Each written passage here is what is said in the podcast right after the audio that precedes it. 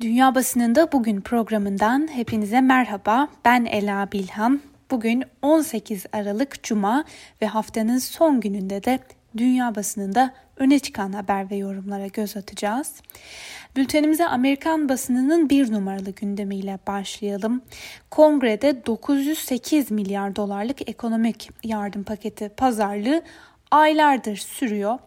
Son olarak iki bölüm halinde tasarlanan paketin tasarının ilk bölümü yaklaşık 300 milyar dolar tutarında küçük ölçekli şirketlere desteği ve haftada 300 dolarlık işsizlik yardımlarının süresinin uzatılmasıyla beraber aşı dağıtımı için yardımları içeriyor. Son olarak Amerikan basınında e, öne çıkan haberlerde kongrede bir anlaşmaya varılmaya çok yakın olunduğu haberleri gelmişti. Ekonomistler ise kış aylarında yeni işten çıkarmaların olabileceğini işaret ediyor. Hükümetten ilave ekonomik yardım gelmemesi halinde işten çıkarmaların boyutunun daha da kötü olacağı tahminleri yapılıyor. New York Times'ın bugün gündemdeki bu habere göre anlaşma pazarlıkları sürerken Biden da zorluklarla karşı karşıya. Son olarak kongrede eyalet ve yerel yönetimlere e, para akışının sağlanmayacağı yönünde anlaşıldığı belirtilirken bu durumun yerel yönetimlere destek sözü veren e, Biden'ı çok ama çok zor bir durumda bırakacağı belirtiliyor.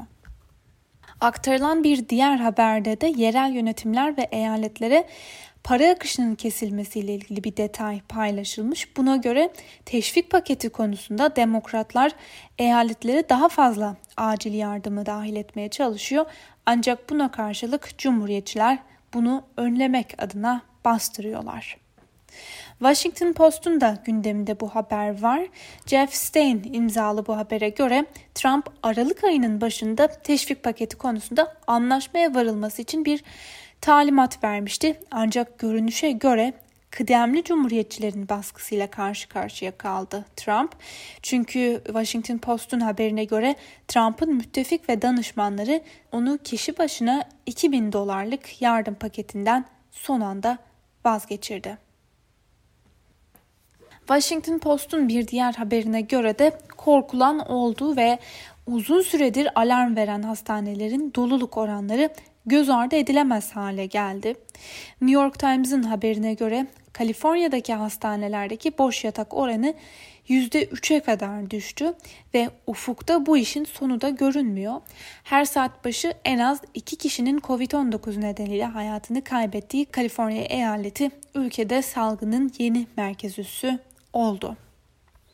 Voice of America'nın bir haberiyle devam edelim. ABD'de ikinci korona aşısına yeşil ışık, ABD Gıda ve İlaç Dairesi'nin 21 uzmandan oluşan danışma kurulu üyeleri dün sabah saatlerinde toplanarak ilaç firması Moderna'nın ürettiği koronavirüsü aşısı için yapılan onay başvurusunu değerlendirdi. Buna göre kurul Moderna aşısının 18 yaş üstünde acil durumda kullanılmasına onay verilmesini tavsiye etti e, ee, ABD Gıda ve İlaç Dairesi'nden e, resmi onayın gelmesiyle ABD'de ikinci korona aşısının uygulanmaya başlamasının da önü açılacak.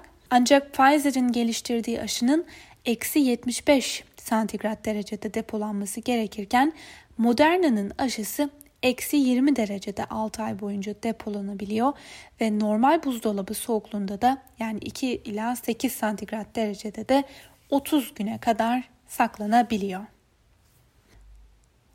Amerika'nın son günlerde uğraştığı siber saldırılarla ilgili aktarılan bir habere de kısaca göz atalım.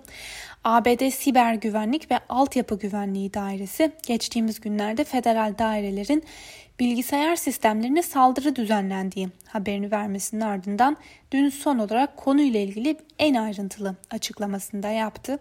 Açıklamada bilgisayar korsanlarının sadece federal dairelere değil kritik altyapıya da sızmış olabilecekleri belirtildi ancak ne gibi bilgilerin çalındığı da açıklanmadı. Ve Amerikan basınından aktaracağımız son habere göre de ABD'nin doğu eyaletlerinde başlayan kar fırtınası etkisini sürdürüyor. New York, Virginia ve Pensilvanya eyaletlerinde kar fırtınası nedeniyle meydana gelen trafik kazalarında en az 4 kişi hayatını kaybederken çok sayıda kişi de yaralandı. Peki İngiltere'de neler konuşuluyor? İngiltere basınından ilk gazetemiz The Guardian. Gazetenin manşetine bugün şu sözler taşınmış. Covid-19 vakaları artarken giderek artan sayıda hastane yatak sıkıntısı çekiyor. Habere göre ülke genelinde hastanelerin doluluk oranları kritik bir seviyeye ulaştı.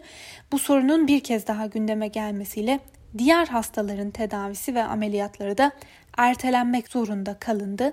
Geçtiğimiz hafta 44 hastayı birden geri çevirmek zorunda kalan hastaneler bunun şimdiye kadarki en yüksek sayı olduğunu söylüyor. Öbür taraftan Covid-19'a yakalanan hastane personelinin çalışmaması nedeniyle personel sıkıntısı da yaşanan sorunlardan biri. Farklı bir şekilde Daily Telegraph'ın manşetinde Brexit müzakereleri var. Avrupa Birliği ve İngiltere daha önce belirlenen son sürenin dolmasına rağmen karşılıklı olarak heyetlerine müzakereleri sürdürme talimatı vermişti.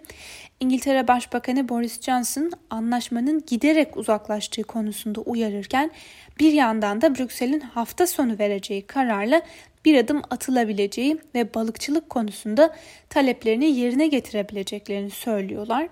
Buna karşılık yarın sürecek görüşmeler öncesinde bir tweet atan Avrupa Birliği Komisyonu Başkanı Ursula von der Leyen özellikle balıkçılık konusunda büyük farklılıkların giderilmesi gerekiyor diye yazdı.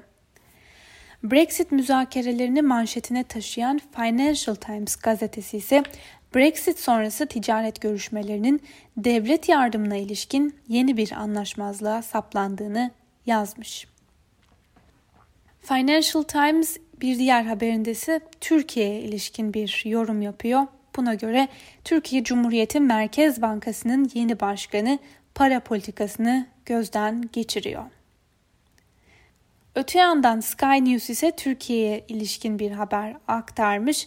Türk Anti Terör Teşkilatı'nın belgeleri İranlı muhalif Habib Çab'ın Türkiye'de İran istihbaratının kurduğu tuzağa düşürülüp kaçırıldığını gösteriyor diye yazmış Sky News aktardığı haberde. Şunu da hatırlatalım Times gazetesi de önceki günlerde Türkiye artık İranlı muhalifler için güvenli bir liman değil diye yazmıştı. Bültenimize Alman basını ile devam edelim. Almanya Başbakanı Angela Merkel, koronavirüsü aşısını geliştiren Özlem Türeci ve Uğur Şahin'le video konferans yoluyla bir araya geldi. Merkel, Almanya'nın böyle araştırmacılara sahip olmasından gurur duyduklarını söyledi. Bu haberin dışında Alman basınının gündemine oturan gelişmelerden biri de Almanya Sağlık Bakanı'nın aşı takvimi ile ilgili yaptığı son açıklamalar. Buna göre ülkede 27 Aralık itibariyle kitlesel olarak aşı yapılmaya başlanacak. Alman basını ise bu gelişmeyi umut dolu sözlerle aktarırken o günün salgında önemli bir dönüm noktası olacağına da dikkat çekiliyor. Avrupa'ya ilişkin dikkat çeken bir diğer haberle devam edelim. Deutsche Welle'nin haberine göre Belçika'nın Flaman bölgesi 2016 yılında hayvanların dini usullere uygun kesilmesini yasaklamış ve söz konusu kararı hayvanları korumayı gerekçe göstermişti ve bunun üzerine birçok Müslüman ve Yahudi örgütü Belçika Anayasa Mahkemesi'ne başvurmuş ve Anayasa Mahkemesi de konuyu Avrupa Adalet Divanı'na taşımıştı. Ancak son olarak Avrupa Adalet Divanı dini usullere uygun hayvan kesimlerinde hayvanların uyuşturulması zorunluluğu uygulamasını haklı buldu. Buna göre Avrupa Birliği ülkeleri karar doğrultusunda kesimlerde hayvanların uyuşturulması zorunluluğu getirebilecek. Önceki günlerde Yunanistan'a ilişkin bir haber aktarmıştık. Buna göre Yunanistan'ın 2021 savunma bütçesinin 2020 yılına kıyasla 5 katına çıkartılmasını öngören bütçe tasarısı parlamentodan geçti ve bu rekor artışa da Türkiye ile yaşanan Doğu Akdeniz gerginliği gerekçe gösterildi demiştik. Eylül ayında dev savunma programı açıklayan Yunanistan Fransa'dan savaş uçağı alacak ve alınacak Rafale savaş uçakları için 2.3 milyar euro ödeneceği açıklandı. Atina Kasım ayında da 24 adet F-35 için ABD'yi resmi başvuruda bulunmuştu. Yunan hükümeti ayrıca 5 yıllık bir zaman diliminde tam zamanlı görev yapan 15 bin profesyonel askerinde orduya alınmasını öngörüyor. İspanya'da ötenazi yasallaşıyor ve yasanın 2021 yılının ilkbaharında yürürlüğe girmesi de öngörülüyor. Fransız basınında öne çıkan haberlerden birine göre de Macron'un koronavirüs testi pozitif çıktı. Tüm seyahatlerini iptal ederek kendini karantinaya alan Macron'un görüştüğü iki liderin de karantinada olduğu belirtiliyor. Fransa Cumhurbaşkanlığından yapılan açıklamaya göre Macron'un Avrupa Konseyi sırasında koronavirüs kaptığı tahmin ediliyor. Fransız Le Monde gazetesinin bir diğer haberine göre de vaka sayılarının bir kez daha hızlı bir yükselişe geçtiği Fransa'da Aralık sonunda 1 milyon Fransızın aşılanması planlanıyor. Fransız Le Monde Türkiye ile ilgili de dikkat çeken bir yorum yapmış. Geçtiğimiz günlerde ABD Türkiye'ye S-400 yaptırımlarının uygulanacağını açıklamıştı. Ancak Le Monde'un haberine göre Türkiye ABD'nin yaptırımlarını hafife alıyor. Öbür taraftan savunma sanayi başkanlığının da yaptırım uygulananlar kategorisinde olması yeni ortaklar bulmasının zor olacağını gösteriyor. Ve son olarak Rus basınına da göz atalım. Putin korona salgını nedeniyle online olarak düzenlediği geleneksel yıl sonu basın toplantısında konuştu. Moscow Times ise Putin'in Navalny ile ilgili sözlerine odaklanmayı tercih etmiş. Putin muhalefet lideri Navalny'yi zehirlediği iddialarına gülerek cevap verdi.